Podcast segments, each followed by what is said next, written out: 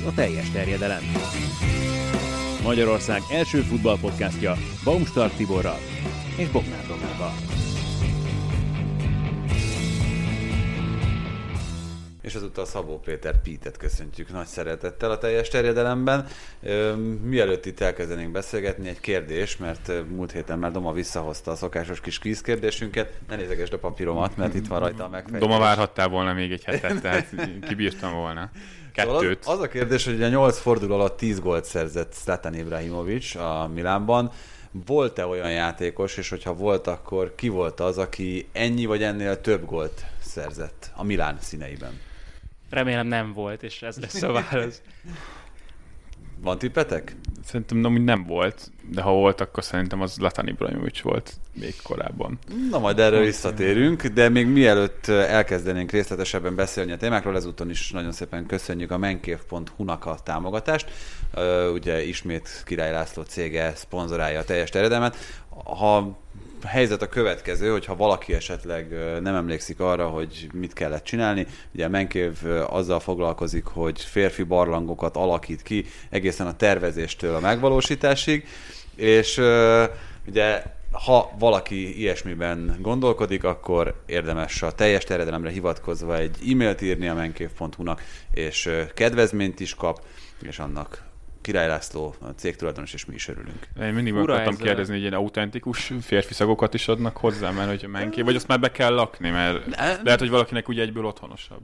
Hát van, van ilyen illatosító egyébként a kocsiban, hogy férfias illat, az nem tudom pontosan mit jelent, hogy ilyen izzadság szagot. Sok dimenziós a történet, úgyhogy minden szagokat is, hangokat is lehet intézni. Na, Persze, jó, nincs olyan, akartam tudni. Nincs, nincs olyan, amit ne lehetne megoldani, úgyhogy keressétek a menkév.hu. Teszem azt, hogyha egy citis koncepciót összeraksz, akkor ott teljes csöndbe lehet. Igen, majd. igen citis. Remélem egyébként, hogy a képen nem látszik ez a nemesség. Látszik, úgy komponáltam a képet, csak azért, mert tudom, ismerem a klub szimpátiádat, és jó, többet tudom, nem hogy mennyire, tudom, hogy mennyire szereted José mourinho illetve a, a Tottenham Hotspur-t ugye egyáltalán. De akkor, hogyha már erről volt szó, akkor kezdjünk is ezzel. Nem tudom, hogy gondolkodtatok-e, gondolkodtál-e azon, Pete, hogy úgy kell beszélgetnünk itt kilenc forduló után a Premier League-ben, még hogyha nem is zárult le teljesen a kilencedik forduló, hogy jelen pillanatban előrébb jár José Mourinho, mint Pep Guardiola. Hát sőt, ugye a City nincs a tabálának az első felében, de nem csak azt, hanem építkezésben is úgy néz ki, mintha ez egy kicsit készebb lenne ez a csapat, mint a Manchester City. Ez, ez érdekes, hogy a Manchester City-nél most építkezés van, vagy leépítkezés van, mert ugye a City-nél most pont ott tartunk, hogy kvázi egy generációváltást kellene levezényelni Guardiolának, ami azért érdekes, mert ő ilyet még nem csinált. Tehát ugye a fontos játékosok közül jó, Záné már nem nagyon játszott a sérülése miatt az előző szezonban, egyébként meg is érződött néhol a Citynek a játékán, de hát nincsen David Silva, aki ezért például, ha másban nem is, nyilván másban is, de abban fontos volt, hogy például hogyan tudta a City tartani a labdát a támadó harmadban, és ez most gyakran meglátszik, hogy nem tudják ezt ugyanolyan szinten hozni, és ezt Guardiolának valahogy át kell vészelnie, és nekem eddig egyelőre nem úgy tűnik, hogy mondjuk akár játékos minőségben is ugyanott tartana a City, mint mondjuk akár kettő-három évvel ezelőtt. Nyilván jó játékos Phil Foden is, meg olyan tehetséges Ferran Torres, de azért még egyikük sem David Silva meg Leroy Nagyon érdekes, hogy ebből az irányból fogtad meg, mert én is pont ezt tartottam fontosnak kiemelni, hogy újjáépítési munkálatokat még sosem láthattunk Guardiolától. Annak idején a Barcelonát fölépítette, de azt ott sem, és aztán később a Bayern Münchennél sem várta meg, hogy ezt a csapatot újjá kelljen építeni. És azért megkockáztatom, hogy azzal, hogy 2023-ig hosszabbított szerződést, az, hogy Aguero-t pótolni kell, előbb-utóbb az teljesen magától értetődő, de itt a csapat többi kulcsjátékosára nézve sem egészen biztos az, hogy mondjuk még De Bruyne-re mondjuk három év múlva is lehet építeni. Építeni szerintem lehet De Bruyne-re, azért nem annyira öreg, itt tényleg az, hogy a keretet körülötte hogyan menedzserik. Igen, az Aguero kérdés, ez tényleg érdekes, hogy a City azért nagyon kevés gólt rúgott eddig a szezonban, és nyilván a számok azt mutatják, hogy eleve kevesebb helyzetet is dolgoznak ki, mint bármikor az elmúlt két-három évben. Gyakorlatilag mérkőzésenként egy gólértékű helyzettel kevesebbet tudnak kialakítani. De mondjuk korábban ott volt az Aguero, aki a legkisebb helyzetekből is képes volt gólt szerezni, de most sokáig nem játszottak, még csak csatárral sem. Gabriel de... Jesus meg nem feltétlenül ebben jó, tehát szerintem Gabriel Jesus mindenben jó, amit Guardiola kér egy csatától, csak, csak pont a góllövés részében nem annyira. Igen. De pont ezért furcsa, hogy ennyire magától értetődőnek tűnt ez a szerződés hosszabbítás, Mert ugye eddig arról beszéltünk leginkább, hogy bár BL cím nincsen, vannak uh, bajnoki címek, de hogy Guardiola alatt folyamatos a, a fejlődési görbéje a Manchester Citynek, és most először érzem úgy, hogy ez a fejlődési görbe, ez megtört, vagy inkább lefele is fordult egy pillanatra, és nem látom, hogy ezek után legalábbis Guardiola eddigi pályafutásából ö, kiindulva, vagy leszűrve a tanulságot, hogy ezek után ismét fölfelé tudna menni az a, az a görbe. Hát nem vártuk meg soha azt, hogy a lefelé szálló görbe után mihez kezd Guardiola, mert mindig az volt a vége, hogy akkor onnan dobbantott attól az aktuális csapattól. Ugye négy év után a Barcelona, a három után a Bayern-től. Szerintem érdekes, hogy miért hosszabbított vele a City, ők nagyon akarták, hogy maradjon, nyilván mindenki akarna, hogy Guardiola maradjon, és hogyha azt nézem, hogy találtak-e volna a piacon olyan edzőt, aki jobb, vagy egyértelműen jobb, mint Guardiola, akkor én azt mondom, hogy nem. De hogyha meg úgy nézem, hogy lehet ennek a Citynek meg nem jobbra, hanem lehet, hogy majd valami újra lesz szüksége, és amit ti is mondtatok, hogy Guardiola még nem csinált, és nekem ebben a szezonban kicsit az az érzésem a City meccseit nézve, hogy én ezt már láttam.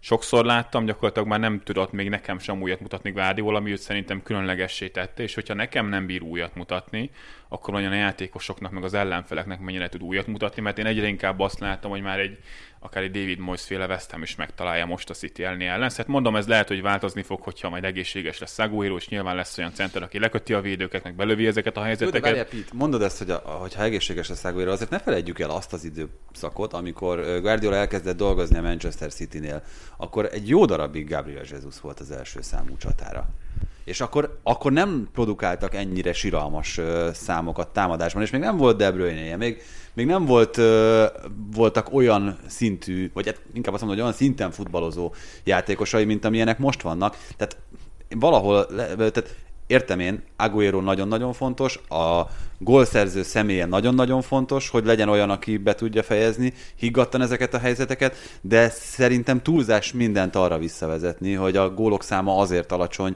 mert hogy Aguero, vagy nincsen, nincsen vége a csapatnak. De én is azt mondom, hogy csak ezért, mert egyértelmű, hogy eleve kevesebb helyzetet is dolgoznak, és akkor most belemeltünk szerintem ilyen akár szerkezeti kérdésekbe, hogy mitől volt jó az a Manchester City, amilyen 100 ponttal, meg ilyen 100 lőtt gólokkal nyerte meg a bajnokságot, hogy nagyon jól kibalanszolt volt a keret, meg a kezdő 11, hogy emlékszünk, hogy akkor úgy állt fel a City, hogy 4-3-3, ugye ez volt az alapfelállás, ami aztán volt 2-3-5-3-2-5, amikor Walker például hogy helyezkedett, vagy Zincsenko játszott-e, hamis szélső hátvédet, de ott ugye két szélső volt a Citynek, akik a Zané és Sterling, akik általában izolálva kaphatták meg a széleken a labdát, és onnan törhettek beadás szituációba, a másik szélső pedig érkezett.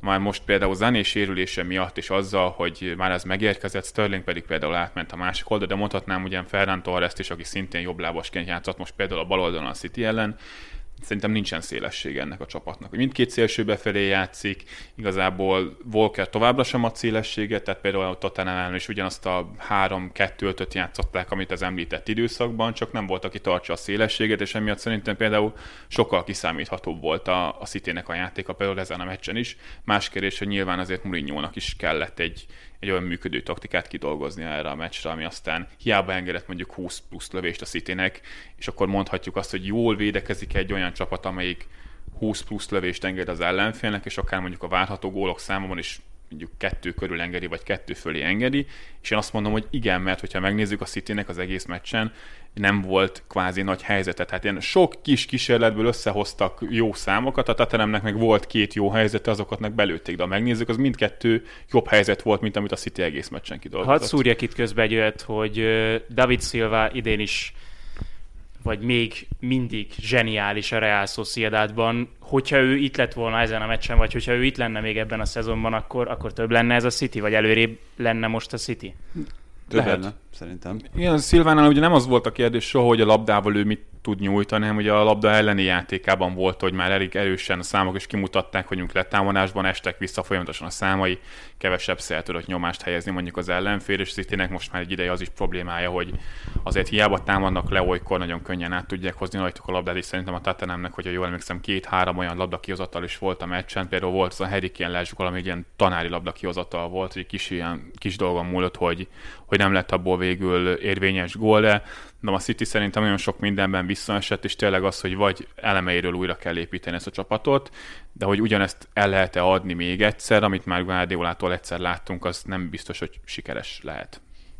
Ugye itt nagyon igazságtalanok lennénk, hogyha kizárólag a City irányából vizsgálnánk ezt a mérkőzést, már csak azért is, mert nem először fordult elő a spurs ebben a szezonban, hogy a remekül felépített taktikájának köszönhetően aratott nagyon komoly sikert. Hát ugye a két Manchesteri csapat elleni győzelmet azt nem kell magyarázni, de nekem az az érzésem, hogy Mourinho abban tudott igazán nagyot lépni, mert azért a rangadókra ő korábban is eléggé jó és részletgazdag tervel jelentkezett, de akkor, amikor azt látjuk, hogy a West Brom vagy a Brighton ellen is működő taktikát tud előhúzni a cilinderből a, a Tottenham, akkor ott mindenképpen meg kell dicsérni Mourinho-t, és először szerintem dicsérjük Mourinho-t, és utána térhetünk ki arra, hogy az egyes csapatelemek miért és mennyire jól működnek a spurs Mondjuk az a Burnley meg, meg West Brom meccs azért elég szenvedős volt, és én ilyenkor mindig egy nevet mondok, hogy Harry Kane, és az, hogy az ő kvázi új szerepkörét megtalálta Mourinho, meg sikerült úgy alakítani akár a csapatnak a keretét, meg a kezdőt, hogy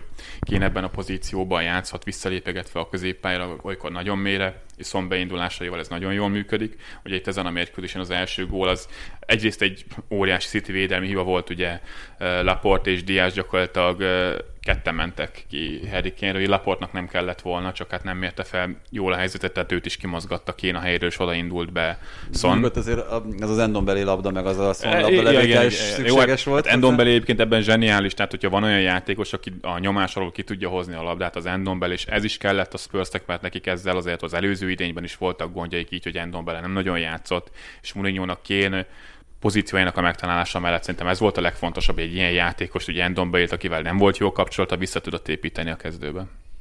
Hát Endombele jó játékában, meg szerintem Kén szerepében is egyetlen olyan játékos van, akit még külön ki kell emelnünk szerintem, az pedig Hőbier, akinek a középpályára való integrálásával ugye, maga Endombele nyilatkozta azt, hogy mennyit segít neki Hőbier abban, hogy hova helyezkedjen, merre lépjen, mit csináljon, de hát ami számomra az egyik legdöbbenetesebb dolog volt, és ugye erről maga Mourinho beszélt, hogy Hőber ugye eleve 23 évesen csapatkapitány volt a, a Southamptonban, hihetetlen vezére tud lenni, vagy vezére tudott lenni annak a csapatnak, és itt is szinte azonnal azzá vált, és uh, aki mondjuk meri venni a bátorságot, hogy ként utasítgassa a pályán, hogy hova lépjen, hova mozogjon, az azért már egy elég beszédes, meg egy elég, elég sokat mutató dolog, és Hőbier ez, a, ez az ember, és én azt mondom, hogy ha egy embert kell kiemelni, hogy kinek van a legnagyobb szerepe abban, hogy ilyen sokat tudott fejlődni minden játékos szintjén a, a Tottenham, akkor őt emelném ki.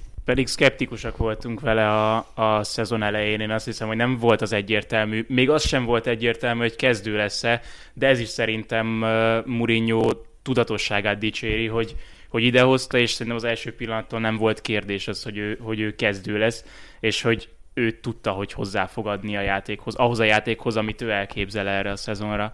Ugye nem itt, de én például azt mondtam, hogy pont egy ilyen játékosra van szükség a Spursnek. Nagyjából szerintem azóta, hogy Ványámát azért eléggé tönkretették a sérülések, és ugye azóta távozott is, tehát egy ilyen labdaszerző játékosra nagyon nagy szüksége volt a Spursnek. Hát talán Hővér több is, mint Ványáma. igen, abszolút játékintelligenciában szerintem felülmúlja, abszolút vezéregyéniség, tehát ő személyiségben is tényleg egy Mourinho kompatibilis játékos. De Hőberg mellett... Ilyenekkel szokott összeveszni egy év után. ja, úgy lehet, simán lehet, hogy ez meg fog történni. De ugye Hőberg mellett ne hallgassuk el, hogy szerintem például ezen a meccsen ugye Sziszokónak a, a szerepe is óriási volt. Ugye, hogyha valaki nézte a mérkőzést, nagyjából az történt, hogy a Citynek ebben a 3-2-5-ben a két 8-as ugye folyamatosan mozog be a félterületekbe, és ugye a Citynek, Citynek a Spursnek a két védekező középpel, és pedig nagyon mélyre követte őket, gyakran ilyen öt védős volt a felállás miatt, vagy akár hat, hogyha mit ketten egyszerre mozogtak be, tehát Sziszokó és Höjbjerg elképesztő melót végeztek ezzel a meccsen, úgyhogy szerintem mindkettőt érdemes kiemelni. Igen, bocsánat, még így kiemelni ö, mindenképpen érdemes, amivel a szezon előtt is ö, gondunk volt talán, hogy hogy Hőbergnek elég lesz a passzjátéka ebbe a Tatanembe.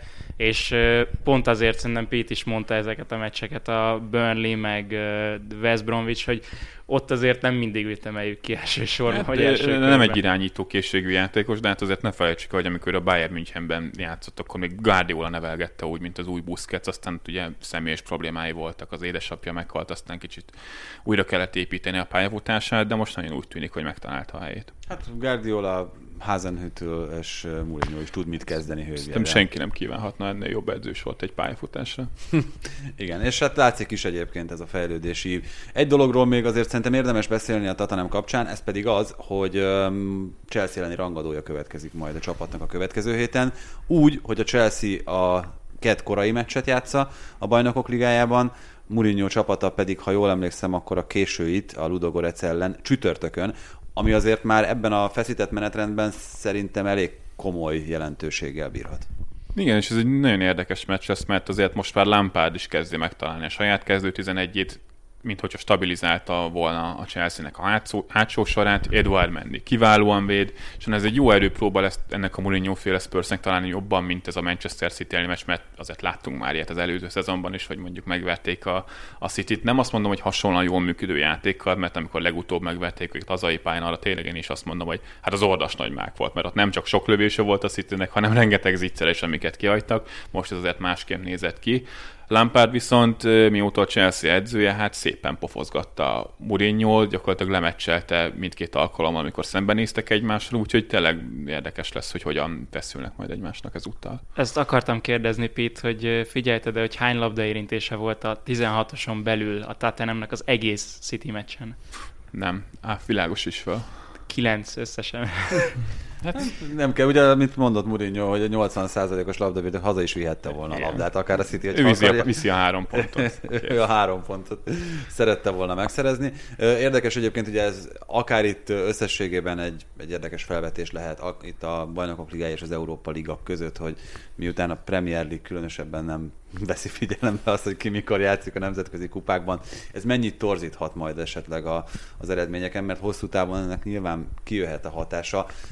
Egy csütörtöki, csütörtök esti meccs után szerintem borzasztóan nehéz felkészülni. Hát az egészen biztos a Barca meccs kapcsán jegyezte meg Kuman azt, hogy még az is számít, hogy ők este kilenckor játszanak szombaton. Hogy? Azért panaszkodott, hogy miért este kilenckor, és miért nem tudták azt a rangadót mondjuk délutánra tenni. Csak egy kicsit az az érzésem, hogy beszélnek, beszélnek az edzők, Klopp is most már 16-szorra mondja, hogy öt csere jó lenne, hogyha öt csere lenne, de nem történik semmi, semmi változás, vagy hogyha történhetne, akkor pedig nagyon lassan, ö, talán majd januártól, vagy a tavaszi szezonra, vagy, vagy lesz egyáltalán bármi, inkább kibekkelik ezt az egészet, és kihúzzák így a szezont. Ez nyilván azoknak a csapatoknak az érdek, akik Európában játszanak, és nekik eleve bőkeretük van. Klopp már azt mondta, hogy 15 5 a, az arány uh, Angliában a, nem az edzők igaz, között. mert ugye 11-en uh, fejtették ki eddig az edzők közül, hogy akarják.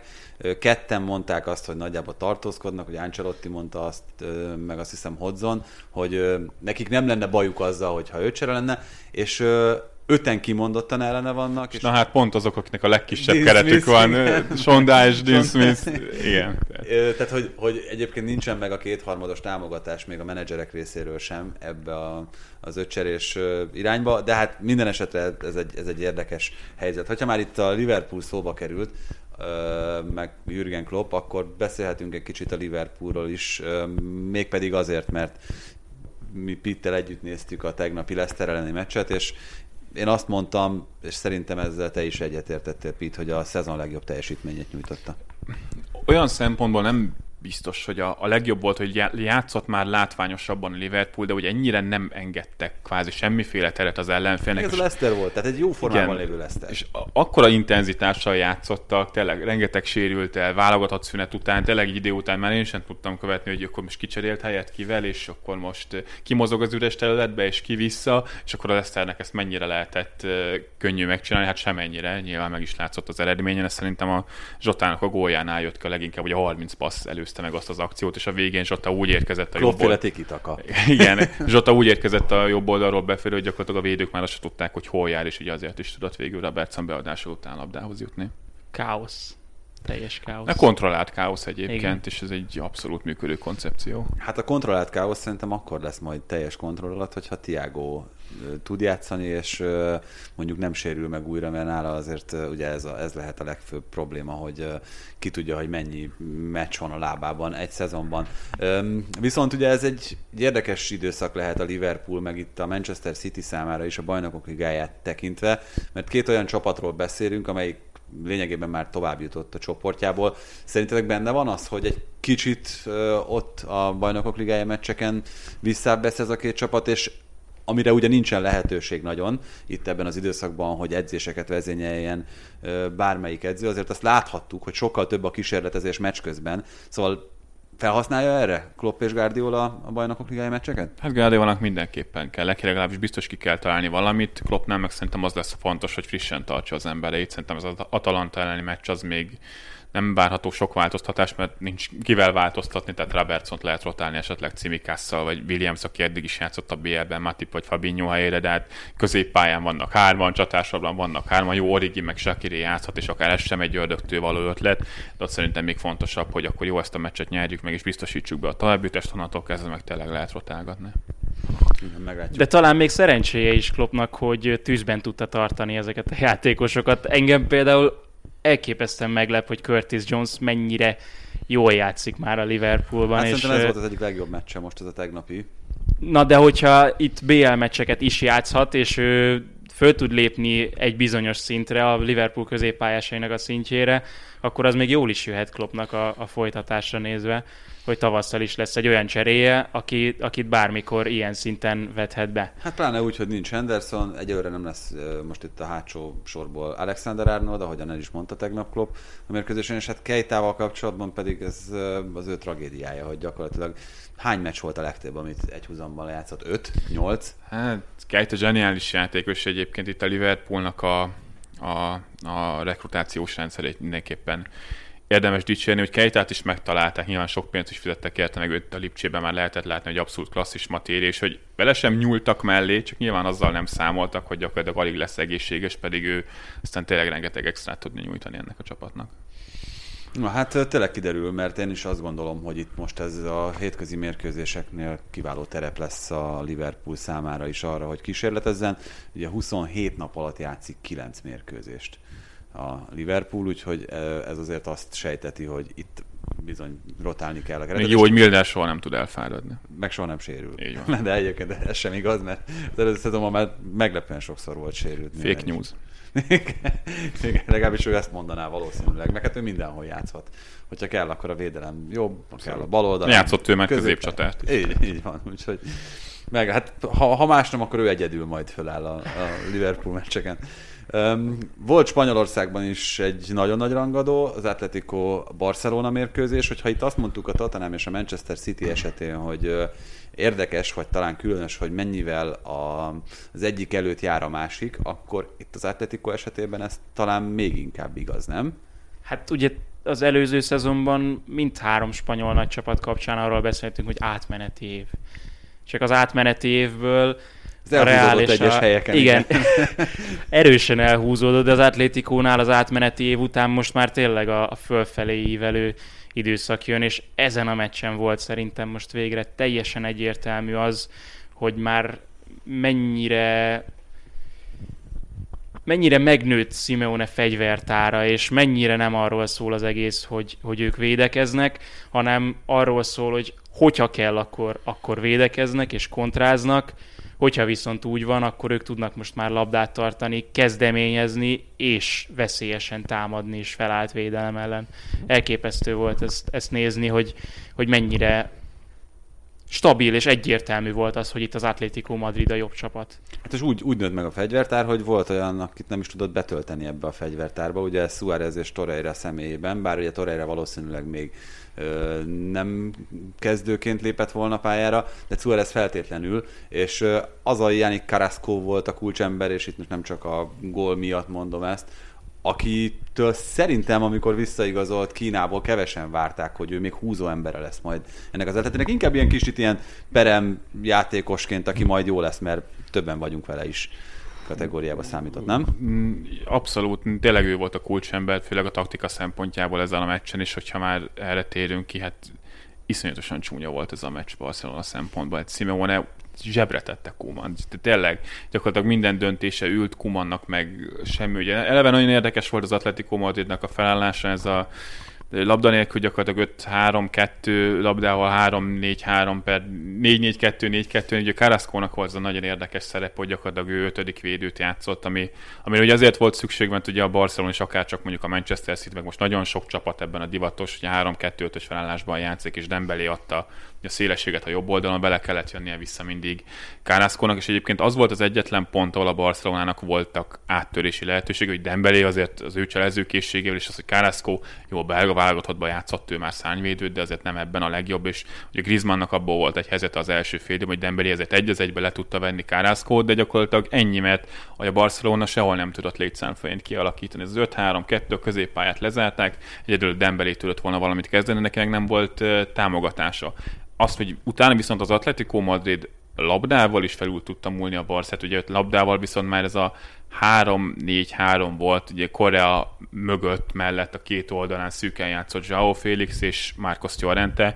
és ugye Llorentének kapufája előtt az volt az a tipikus jelenet, amikor gyakorlatilag ami a Barszának nem sikerült, hogy az öt támadóval létszámfölényt alakítsanak ki az utolsó vonalban, az sikerült az Atletikónak annál a helyzetben, amikor Jordi Albát mozgatta ki Trippier, és Jorrente mozgott be oda a félterületbe a két játékos közé, tehát gyakorlatilag támadójátékban is, és védekezésben is felül tudta múlni Simone Kumant, akinek meg az volt a válasza a második félidőben, mint az El Clasico-n, hogy jó, akkor bedobok minden támadót a pályára, és pú, hát ki se tudtuk hozni a labdát utána. Na hát, Hát ez, ez az egyik kulcs, hogy, hogy Kuman ne, nagyon nem tudott belenyúlni ebbe a meccsbe. Pedig ugye úgy indult azért az egész, szerintem nem feltétlenül ment a, a három pont. Jó, ez most furcsa hangzik, de nem feltétlenül minden áron akart volna három pontot ö, otthon tartani Simeone, és a taktikája is inkább ezt sugalta. Várt a hibára, a hiba az jött az első félidő végén, de ezért is volt az, hogy ez volt a a 18. bajnoki meccse Simeonének a Barca ellen, és még soha nem nyert. Ez volt az első alkalom, hogy meg tudta a bajnokságban verni a Barszát. A bar, az Atlético Barszák, vagy Barca Atlétikók, azok általában arról szóltak az utóbbi években, hát jó, hogy kivárás, volt, volt kivárás, benne bajnoki kivárás. címet érő döntetlen.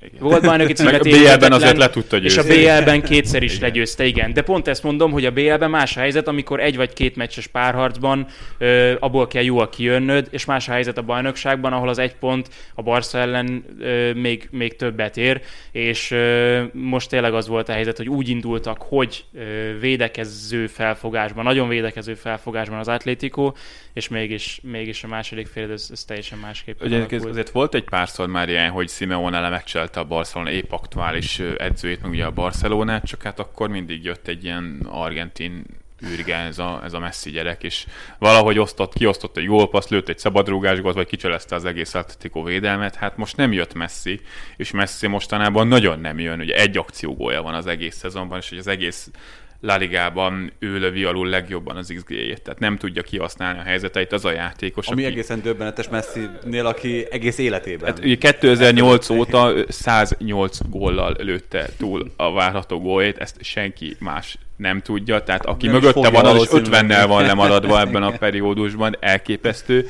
és azért tehát ez is látványos, hogy Messi valamiért most nagyon nem klappol, lehet, hogy azért, mert tényleg hanyatlóban van, azért most már ő is 34 éves lesz, vagy a csapat nem működik úgy körülötte, de nyilván a befejezések meg nem azon múlnak, hogy akkor ne, most milyen a, a csapat azt, körülötte. Azt akartam mondani, hogy próbáljuk megfejteni azért ennek egy kicsit az okait, mert uh, nyilván nagyon sok irányból lehet közelíteni, akár taktikaiból, hogy ez a szerepkör, amit Kuman játszhat vele, mennyire fekszik neki, az, hogy mondjuk mennyire tudja kiaknázni a benne rejlő lehetőséget. Úgyhogy ugye majdnem annyi labdaérintése van a saját térfelén a kezdőkör környékén, mint az ellenfél támadó harmadában, ami azért messzi esetében nem biztos, hogy a legjobb dolog. Hát így van, meg ugye van egy olyan vonal is, amit szerintem érdemes kivesézni itt ebben a, ebben a dologban, hogy mennyire boldog ebben a helyzetben, amiben, amiben jelen pillanatban van. Hát mennyire lehet boldog az ember, hogyha kijelenti, hogy én szeretnék elmenni, és aztán jogi hát úton az... tartják Igen. a Igen, most meg arról beszél, hogy hát most már mindenért ér vagy vagyok a probléma, hogy a Griezmann ügynökének, a korábbi ügynökének a nyilatkozata után, úgyhogy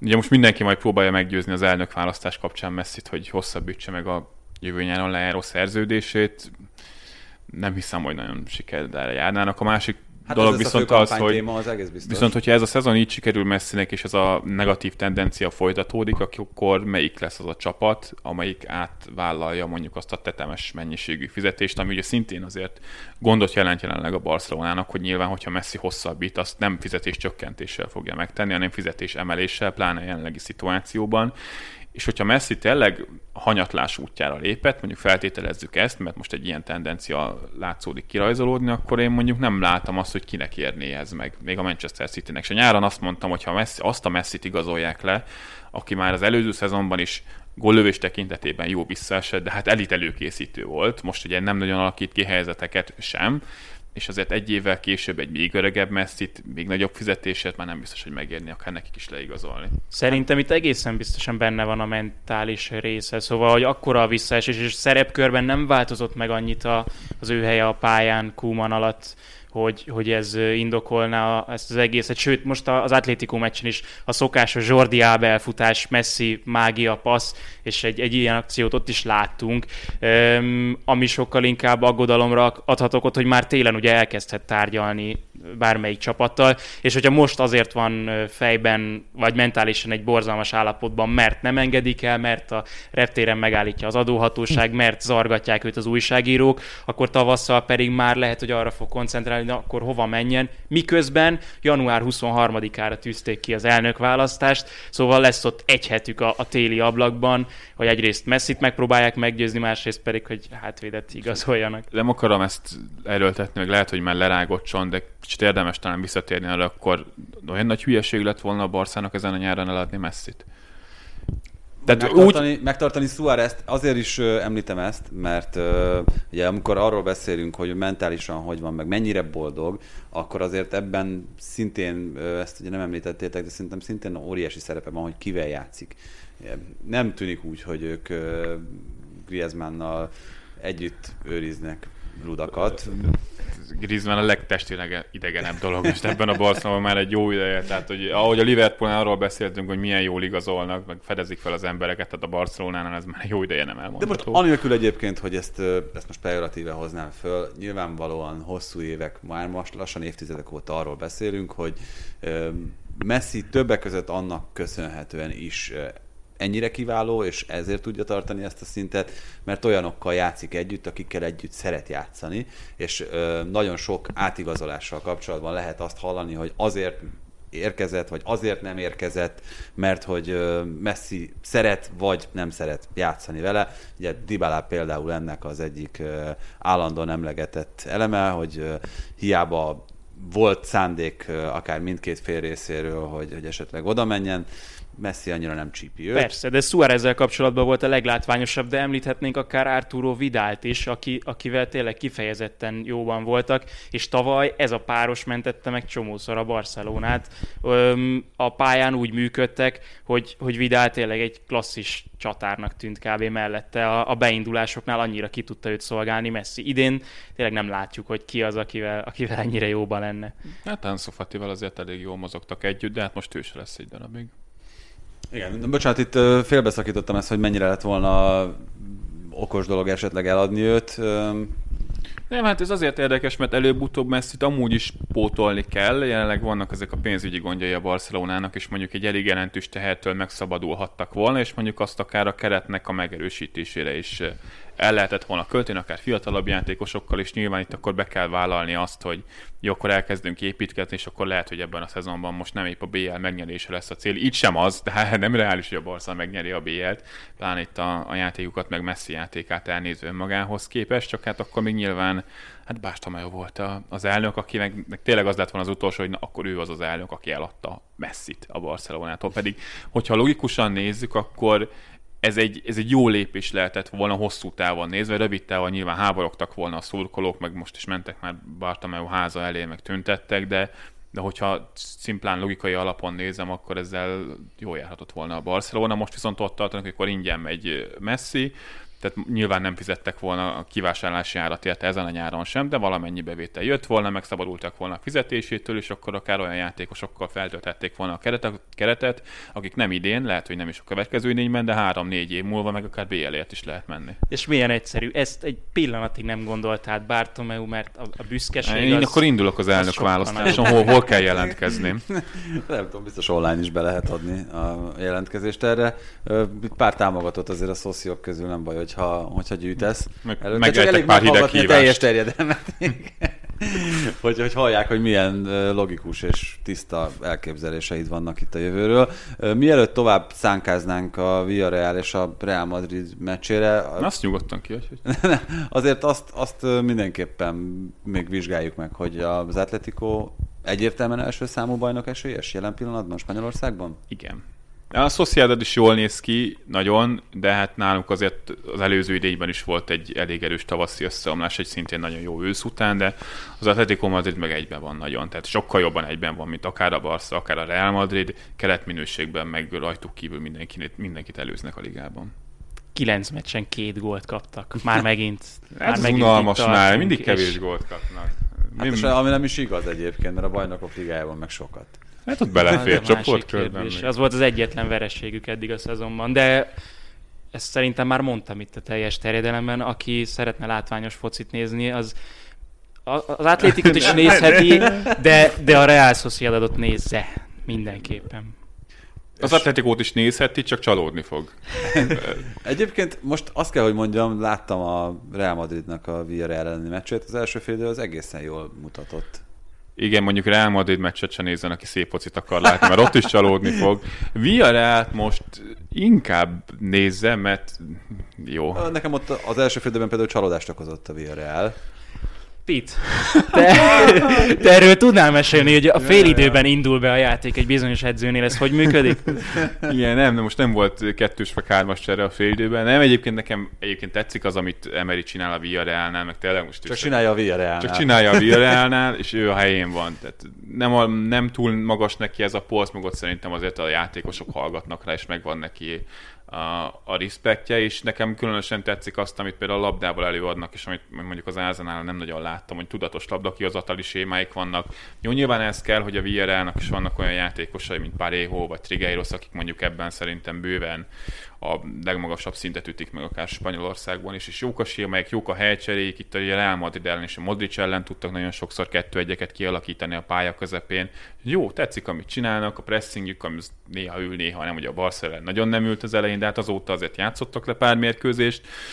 Ugye az Atletikóval is le tudtak x az mondjuk egy tipik Emery meccs volt, tehát aki még az Atletico Madrid ellen is beáll védekezni, az szégyelje magát. De itt is furcsa volt, hogy nem, mintha nem lett volna elég bátor ez a Villarreal, pedig Hát a Real Emery, ez Madrid- Emery csapat, tehát a bátorságot azt ne tőlük vár, de egyébként meg játékban rendben vannak, főleg ahhoz képest, amit itt az Ázánál után lehetett Emerytől várni, hogy aztán tényleg elvesztette a fonalat. Nem, most a helyére került. Jó, hát idegenben továbbra se tudnak nyerni, mert egy győzelmük van, meg sok lövést nyelnek be, de hát ez már csak ilyen Emery-vel jár együtt.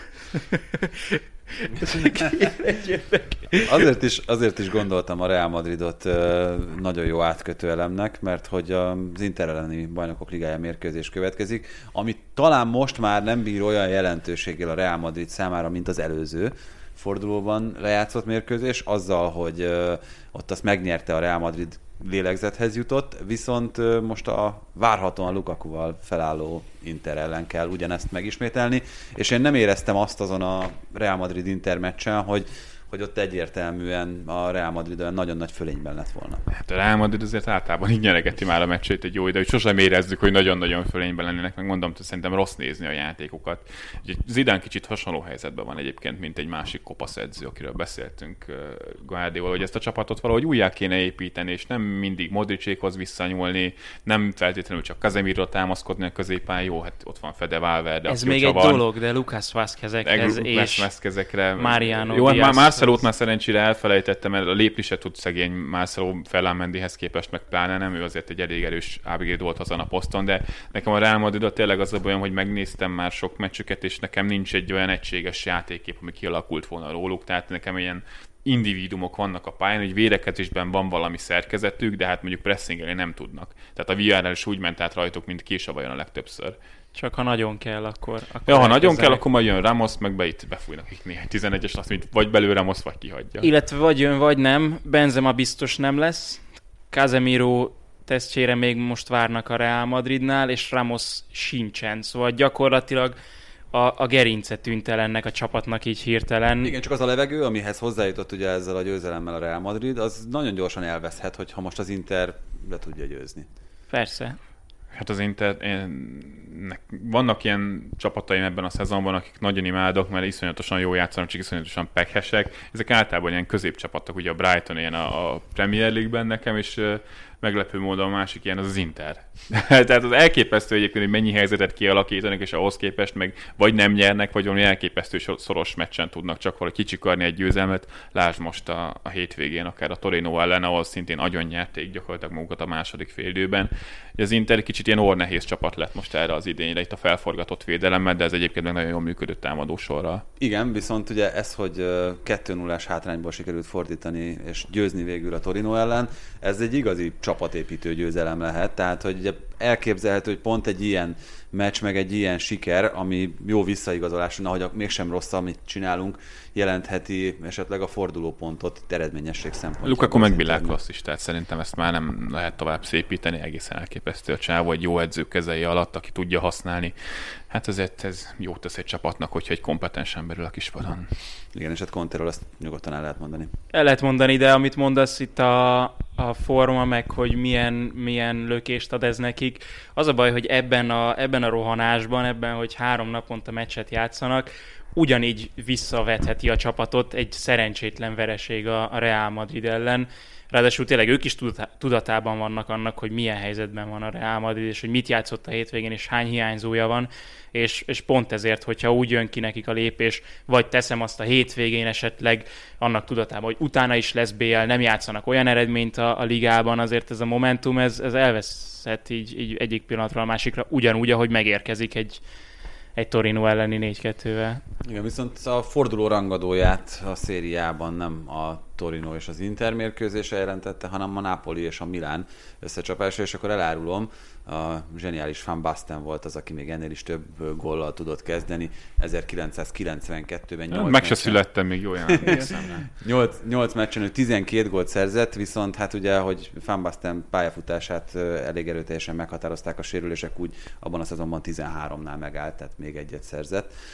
Utána egyébként csak az érdekesség kedvéért Giuseppe Signori lett a gól király 26 góllal abban a szezonban Olaszországban, és egyébként volt egy másik olyan ö, csatár a Milánban, aki ilyen eredményesen kezdett, az Piontek. Gunnar, No- Gunnar Nordá volt. Ne. Ö, Ő 1950-ben és 51-ben állította fel azt a fantasztikus gólcsúcsot 34 találattal.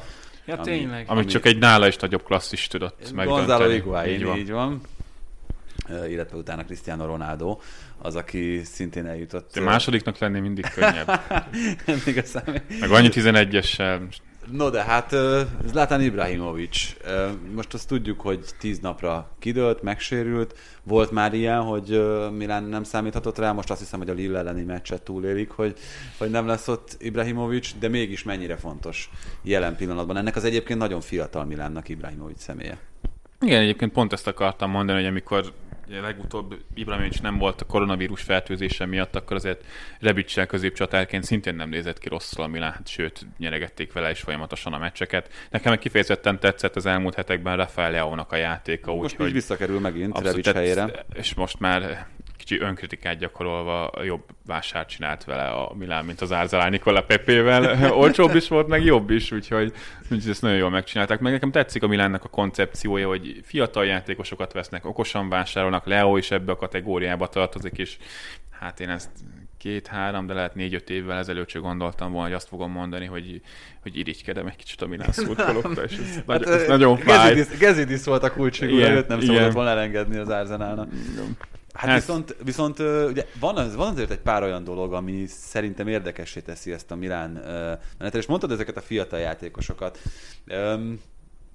Türelmetlenség azt állítani, hogy Tonalitól, Haugétól esetleg korábban várt az ember akár beilleszkedést, akár csapatra gyakorolt hatást, mert kettő olyan játékosról van szó, akik nagyon nagy dérrel durral érkeztek. A Már mennyivel korábban? Hát, hogy már akár mostanra mondjuk a kezdő közelében legyenek, egyikről sem érzem azt, tehát sem Hauge, sem pedig uh, Tonali esetében, hogy indokolt lenne őt akár a kezdő 11-ben nevezni Piolinak. Nem, hát jól működik a Milánnak a kezdője, tehát szerintem ez a Kessé, Bennasser fedezet itt a, a védelem előtt, a szériá szinten is talán a legjobb, formát tekintve egyébként mindenképpen.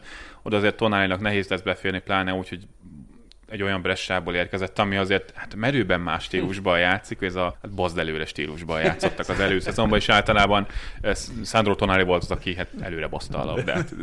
De azt jól csinálta, meg pontosan csinálta, tehát ebben ő tényleg nagyon jó tud lenni, de azért benne Szer meg Kessi jelenleg szerintem még más szint, meg jól működik a kémia az egész Milánban. Hauge is egy nagyon tehetséges, ügyes játékos, ezt láthattuk most a Napoli ellen is, amikor megszerezte az első gólját, de szerintem azt nem kell sietetni. Szelemelke ezt is szépen sikerült felépíteni tavasszal, mondom, Rafael Leo is jól játszik a másik oldalon, előre is megvan a Milán, tehát ez a keret most egyben van, jól játszanak, ezeket a fiatalokat meg szépen folyamatosan lehet majd beépíteni, erre meg jó az Európa Liga, tessék itt ez a Lille meccs, az is jó valamire.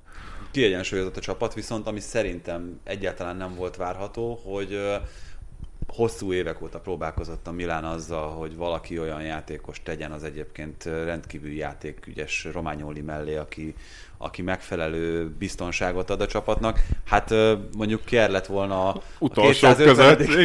olyan, olyan játékos, ugye ismerve a Palermo-ból, a Rómából a korábbi pályafutását, akire azt mondtam volna, hogy na igen, ő kell. Most ő is megsérült, ugye? Most éred be a, ugye a fejlődésre végre, de nem, tényleg szerintem stílusban tökéletesen illik Romágnoli mellé, ilyen játékos kellett. Egyébként persze minőségben lehetne feljebb adni, de most valahogy pont ő az, aki stabilizálja azt a keretet, meg nekem az egész Milánban. Azt tetszik, hogy akárhányszor láttam őket játszani, hogy nincs, nincs túl bonyolítva a játékok, nincsenek ilyen flick-flakok, meg ez a 3-2-5, 2-3, meg ezek a divatos tucok, meg ez a trendi dolgok, hanem 4-2-3-1, de sok mozgással, sok futással, cseregetik a helyüket a játékosok, kiszámíthatatlanok a mozgások, és ott van elő egy Ibra, akit meg lehet keresni a labdával, de hogyha ő nincs, akkor sem esnek annyira kétségbe, mint azt lehetett volna gondolni korábban. Az meg, hogy olasz szinten, és kiemelem, hogy olasz szinten, mert az a letámadás, amit intenzitásban a, a Milán játszik, azért európai szinten nem éppen a, a legjobb, de Olaszországban meg abszolút működik, és ezt még Ibrával is el lehet adni.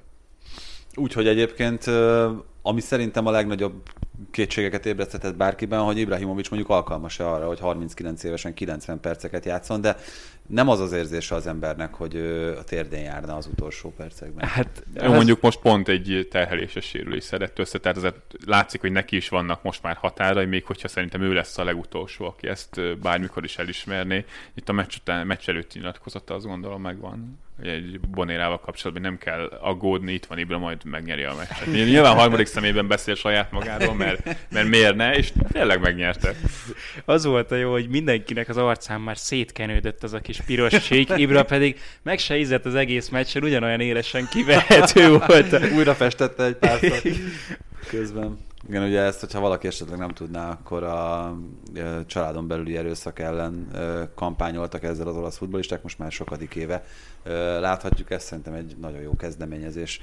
Egyébként az a kérdés itt most, hogyha még a Milánnál egyetlen egy dolgot meg kell említeni, hogy szerintetek mondjuk ugye 2003-ban kezdett utoljára ennyire eredményesen a Milán, sőt, a, mióta három pontos rendszert bevezették Olaszországban, ami egyébként a, azt hiszem talán a topligák közül a legkésőbb ö, történt meg, azóta a Milán csak egyszer 2003-ban kezdett ennyire jól szezont, akkor bajnoki cím lett a vége. Most itt ebben a kicsit ö, furcsa, felborult, ilyen zavaros időszakban tud annyira a zavarosban halászni, amivel, hogy akár itt ennek egy, egy bajnoki cím legyen az eredménye? Tavasszal kevésbé lesz zavaros, nem? Hát itt az Európa Liga is kérdéses. Én meglepődnék, hogyha a Milán megnyerni a bajnokságot. Maradjunk annyiban. Nagyjából annyira lepődnék meg rajta, mint hogyha a Tata nem megnyerni az angol bajnokságot. Mindkét csapat most nagyon jól néz ki. Szerintem azért a határaikon túl teljesítenek, és mindkettőnél meglepő lenne az, hogyha a jelenlegi játék alapján ne indulnának a BL-ben jövőre. És ezért ez a Milánnál már szintén egy komoly előlépésnek számítana. Azért játék minőségében szerintem a, az Inter még mindig a legjobb csapat ebben a szezonban Olaszországban, de közben meg jól játszik a Róma, a Juventus kezdi magát összeszedni, és a vereség ellenére ez a Napoli szerintem elképesztő, ugye az összes európai topligát nézve nekik a legjobb a védekezésük, tehát ők engedték a legalacsonyabb minőségű helyzeteket, miközben egyébként meg a legtöbb kaputáló lövésük van. Tehát elképesztően jól összerakta azt a csapatot is Gattuso, úgyhogy izgalmas lesz a széria, mert szerintem most tényleg, hogy nagy a terhelés, sok meccs, gyorsan, és meg izgalmas csapatok vannak, úgyhogy nekem most nagyon kedves a szívemnek ez a szérián szezon. Rossz tévé. ne, ne, ne, ezt, ezt, ezt, ezt örömmel hallom, mert egyébként én is hasonlóan gondolom, meg a Nápoliról még azért gondoltam, hogy egy rövid kitérőt érdemes tenni. Éppen eleget dicsértük már Gáttúzót az előző szezonban, meg szerintem elég csattanos választ adott azoknak, akik azt gondolták, hogy ő ehhez a feladathoz esetleg kevés. De, de Szégyeld úgy, magad.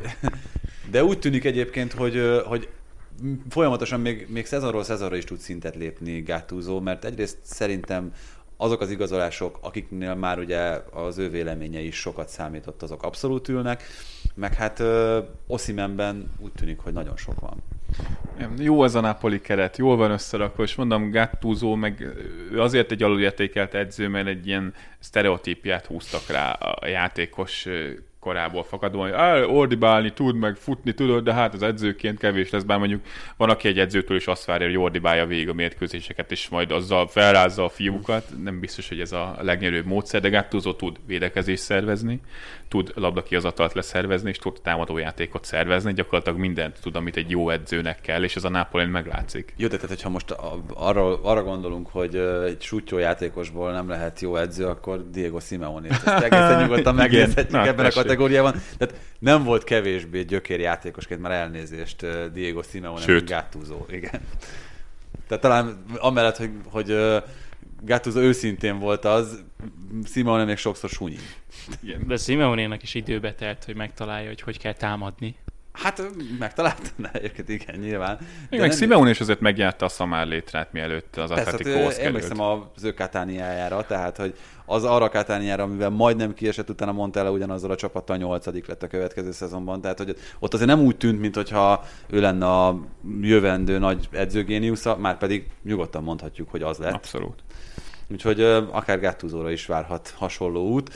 Bár ugye itt azért a Napoliban azt mindig, mindig elfelejtik szerintem sokan, hogy azzal, hogy ilyen háttér áll jelen pillanatban a klub mögött, ugye a De Laurentiis család, az, hogyha nem is feneketlen pénzzel zsákot jelent, de nagyon-nagyon komoly anyagi lehetőségeket továbbra is a, a klub számára. Menjünk át Németországba, ahol ugye a Bayern München egy meglepő döntetlent játszott a Werder Bremennel, de szerintem még a bőven beleférő kategória. A játékképe alapján azt szerintem azért fájt, mert a Werder Bremen semmivel nem volt rosszabb, mint a Bayern München. Mondjuk én csak a számokat néztem meg, meg egy bővebb összefoglalót. Ugye én imádom egyébként a Bundesligát, meg most a válogatott szünetben egész sok meccset volt alkalmam visszanézni, de hát sajnos egy időben van az angol meccsekről, úgyhogy keveset láttam, de amit a Bayern Münchennél szerintem az az érdekes, hogy ugye a, a, a német húzóemberék egy része, ugye Müllerik, Boatengik ugye el sem mentek a válogatottal, viszont akik meg igen, azok meg hullafáradtan érkeztek vissza. Ugye ilyenkor egy válogatott szünet után ilyen eredményekből olyan következtetéseket levonni, azt szerintem nem mindig érdemes. A Werder Bremen meg mm, ilyen, kicsit ilyen kijött a lépés szaga volt ennek a meccsnek. Hát Neuernek is kijött azért a lépés, ahogy, ahogy néztem Mondjuk neki kellett azután a 6 után egy kis önbizalom fröccs, mert ott gyakorlatilag ami kapujára ment a gól lett. Nem tehetett róla persze, de akkor is számít. A sors gyorsan kárpótolta. És Radeckinek kijött a lépés? Arra emlékszem, hogy tavaly, tavaly pont a Bajnokok Ligájában közvetítettem őt, és uh, ugye akkor is pont az volt a téma, hogy a, az első, talán azt hiszem a Lokomotív Moszkva ellen játszott meccsem, de az ő hibájából kapott ki a Leverkusen, és hát nem mondom, hogy láttam ezt a mérkőzést, amit amúgy a Leverkusen megnyerte a Bielefeld ellen 2-1-re, de hogyha valaki esetleg lemaradt arról Egyébként a, a Bielefeldnek nem volt kapurölövése azon a meccsen, ezt csak így megjegyzem, tehát úgy azzal a góllal, hát ugye semmiből. Hát volt egy kapurölövése, azt Radecki engedte el külsővel, de hát nézzék meg azt a gólt, azt javaslom, nagyon kellemes perceket és pillanatokat fog szerezni szerintem minden, minden kedves nézőnek. Na mindegy, szóval beszéljünk még azért a Dortmundról, és azon belül is Hollandról, hogy hát egészen hihetetlen, amit ez a srác csinál, most ugye négy gól, hol a vége, meg hol, tehát most itt akár akár itt januárban aggódnia kell a Dortmundnak, hogy őt, őt elviszik? Nem Szerintem létezik. januárban nem. Ha jól tudom, akkor jövő nyáron lépnek ki életbe az a, az áradék, hogy X összegért ő már tovább lépett, és azon nagyon meglepődnék, hogyha nem lenne olyan csapat, aki potenciálisan a következő tíz év legjobb csatárát ne vinni el Dortmundból, de hát ebben a szezonban még ahogy játszik ez a csapat Fabréval, hát gyakorlatilag a legjobb XG különbségük van egész Európában, ami azért eléggé komoly erődemonstráció, azt megnézve, hogy egyébként meg milyen fiatal ennek a Dortmundnak a kerete. Jó, nyilván ilyenkor szokott az lenni, hogy a következő mérkőzésre meg játszanak egy ilyen kiábrándító X-et valami középcsapattal, mert általában ez a minta. Na most viszont az nagyon jól jött, hogy meg tudtak nyerni egy olyan meccset, ráadásul hátrányból felállva, amikor a Bayern München botlott és nyomást tudtak helyezni rájuk, úgyhogy ez mindenképpen biztató. Holland meg nem normális. Jó, mondjuk Ibrahimovic meg 40 évesen hozza ugyanezt, tehát Hát ez. még sokat kell A következő fejlődnie. tíz év legjobb csatára Ibrahimovic továbbra is, nem, nem pedig uh, Holland. De milyen tudatosan építik neki is, ugyanúgy, mint Szoboszlai karrierjét. Pont ezért nem hiszem, hogy eligazolna a télen, mert teljesen fölösleges lenne most beépítenie magát egy ha be tudja építeni egy top csapatba, ott van a nyár majd, és akkor át tudja gondolni. Meg ez potenciálisan egy olyan szezon, hogy akár, hogyha tartani tudják ezt a lépést a játék minőségében, akkor végigversenyben lehetnek a bajnoki címért. Jó, nyilván ott van egy Lipcse, ami azért szintén jó, de hiányzik belőle a Star Power, ugye Werner távozásával, és ott ugye azért megosztanak Nyugi, most a télen gólok. érkezik Szoboszlai, és Hát mondjuk a, a gólokat nem biztos, hogy ő fogja hozni, meg őt szerintem Észak-London piros felén nagyon szívesen látnak, hogy hallani is most már híreket arról, hogy tényleg megvan a, az érdeklő, és mondjuk szerintem nem. elvisz a szíved. Hát az az helyről El, abszolút. A, tehát- az érdeklődés több helyről megvan, Igen. tudom a Szoboszlai iránt. Um, igen, hogyha már a Lipcse szóba került, akkor arról a BL csoportról ilyen értelemben mindenképpen érdemes beszélni. Ugye a Manchester United és a Paris Saint-Germain azzal, hogy a United kikapott a Başakşehir otthonában, megint nyíltá tette azt a csoportot, és hát ugye ott teljes körbeverés van abban a négyesben, azzal, hogy a Lipcse legyőzte a Paris saint pedig előtte ugye a Manchester United tudott nyerni a PSG ellen, szóval öm, elég nehéz kibogozni a Ezt szálakat. mi közvetítjük a PSG Lipcsét? Azt hiszem, igen, az nálunk lesz. Nem, Na. nem, azt hiszem egészen biztos, az a kedde, keddes time. Igen, igen, igen. Így van, az lesz a Spiller 2. Nézni fogom. Nem, amúgy az egy érdekes meccs lesz, mert ez a PSG szerintem továbbra sem néz ki jól. Tehát itt a, a Monaco ellen például ez a Danilo, Rafinha belső középpályás páros, ez valami egészen förtelmesen nézett ki, gyakorlatilag normálisan előre játszott labdájuk nem volt, és nyilván Mbappé sebességének köszönhetően tudtak kiarcolni egyáltalán két gólos előnyt, meg Di Mariának mondjuk az büdös volt, hogy visszazárjon védekezni, de azért kiosztott egy gólpaszt. Nem néz ki jól ez a PSG, én kedvelem Tuhelt, ő a BL-re most nyáron jól összerakta őket, de most ebben a szezonban én nem nagyon látom a koncepciót, hogy ez mivel lesz mondjuk jobb, mint az előző, előző szezon, meg ott az igazolások minőségét is hagyjuk meg, hogy meg vannak a sztárok, Neymar, Mbappé, és közben ilyen középszerű játékosokkal töltik fel a keretet. Nincs nekem bajom Florenzivel, mert egy jó játékos egyébként, meg Danilo is egy jó labdaszerző, Rafinha is egy egész jó játékos egy spanyol középcsapatban, de ne a Paris Saint-Germainben. Tehát, hogy nincs, ha nincs Verratti a középpályán, akkor nincs középpálya a Paris Saint-Germainnek, és egy olyan csapatnak, amik ennyi pénzből gazdálkodik, és nem véletlen, hogy Tuchel is kifejezte már ezzel szemben a problémáit, ugye Leonardo fejle, hogy egyszerűen nem erősítették meg normálisan a keretet, és ahol a BL cím a, a cél, ott azért az elvárható lenne. Kinek van igaz ebben a vitában, ugye elég arrogáns választ kapott erre, erre a felvetésre Tuchel. Egyik kutya másik ebb. Eh, Tuhel is azért, hogyha arroganciáról van szó, főleg klubvezetőkkel szemben, akkor azért ott, ott lenni a porondon. Hát jó, csak mondjuk itt az nem nagy kérdés, hogy ki az erősebb a a kettejük közül, tehát hogy Tuchelnek fog hamarabb kitelni az ideje szerintem, hogyha választania kell a katari uralkodói családnak. És érkezik Allegri. Hát ezt az érkezik Allegri, mert annyiszor hallottam. Ezt mindenkinek bedobom, mindenkinek bedobom, hogy érkezik Allegri. Nyolc csapat. Meg Pochettino, ott legalább kötődés is van. Az egyébként igen, az egy érdekes házasság lenne, bár Mondjuk Neymar a pressingelését azt megnézném, ugye. Tuhát is azért így ismertük, tehát hogy a Dortmundját lát, látta valaki, és érdemes volt nézni, mert baromi jól játszottak. Azért teljesen máshogy játszott az a csapat, mint ez a Paris Saint-Germain, és elsősorban ez mondjuk szerintem Neymarnak köszönhető, hogy rá nem lehet azt a játékot felépíteni, mint amit az a Dortmund játszott, és mondjuk ez Pochettino esetében is érdekes lenne, de hát ez már egy ilyen fantázia szülemény. És No. nem érkezik Guardiola. Hát Guardiola sehova nem érkezik. Hát egyelőre legalábbis úgy néz ki, ha csak ki nem rúgják őt. Manchester city Nem, hát egyébként ö, szerintem ez egy ilyen... Bocs, Guardiola nagyobb, mint a Manchester City? Hát, nem, nem, nem, nem, nem. Pont azért nem, ahogy ő a, kommun- ő a tulajdonosokkal kommunikál. Hogy megvan az Már az bocsánat, alázat mert benne? nálam, már a, nálam a Manchester City már a, a tulajdonosokkal egyenlő, és, és az De az nem, alázat, nem úgy ami... gondolom, hogy a klubnak az eszmei értéke az nagyobb, mint Guardiolaé, mondjuk? Tehát, hogy melyik a nagyobb kutya, hogyha azt nézzük? Hát ez nagyon jó kérdés. Nem, nincsen...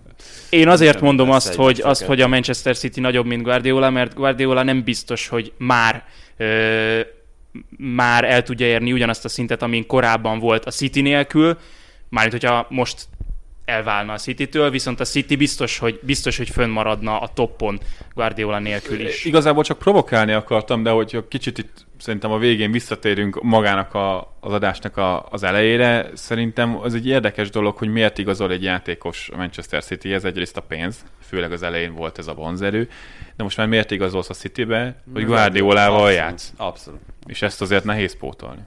Abszolút. És pont nekem is ez jutott eszembe, egy kicsit más megközelítésből, hogy nálam is Guardiola talán azért nagyobb, mert ő bárhova megy, tehát hogyha e- esetleg egyszer bárhova megy, akkor amiatt azonnal izgalmassá válik az a csapat. Tehát, hogy ha egy Paris Saint-Germainhez igazolna, akkor tényleg dörzsölgetném a tenyeremet, hogy megnézzem, hogy ebből, ebből mi lesz. Ugyanez volt a helyzet a Bayern Münchennél, amikor a Barcelonához szerződött, akkor még senki nem tudta, hogy... Szerintem ilyen lesz. edzői star power, hogyha már ezt említettem, a Guardiola után nyilván Jürgen Klopp mellett a jövőben Nagelsmannnál lehet.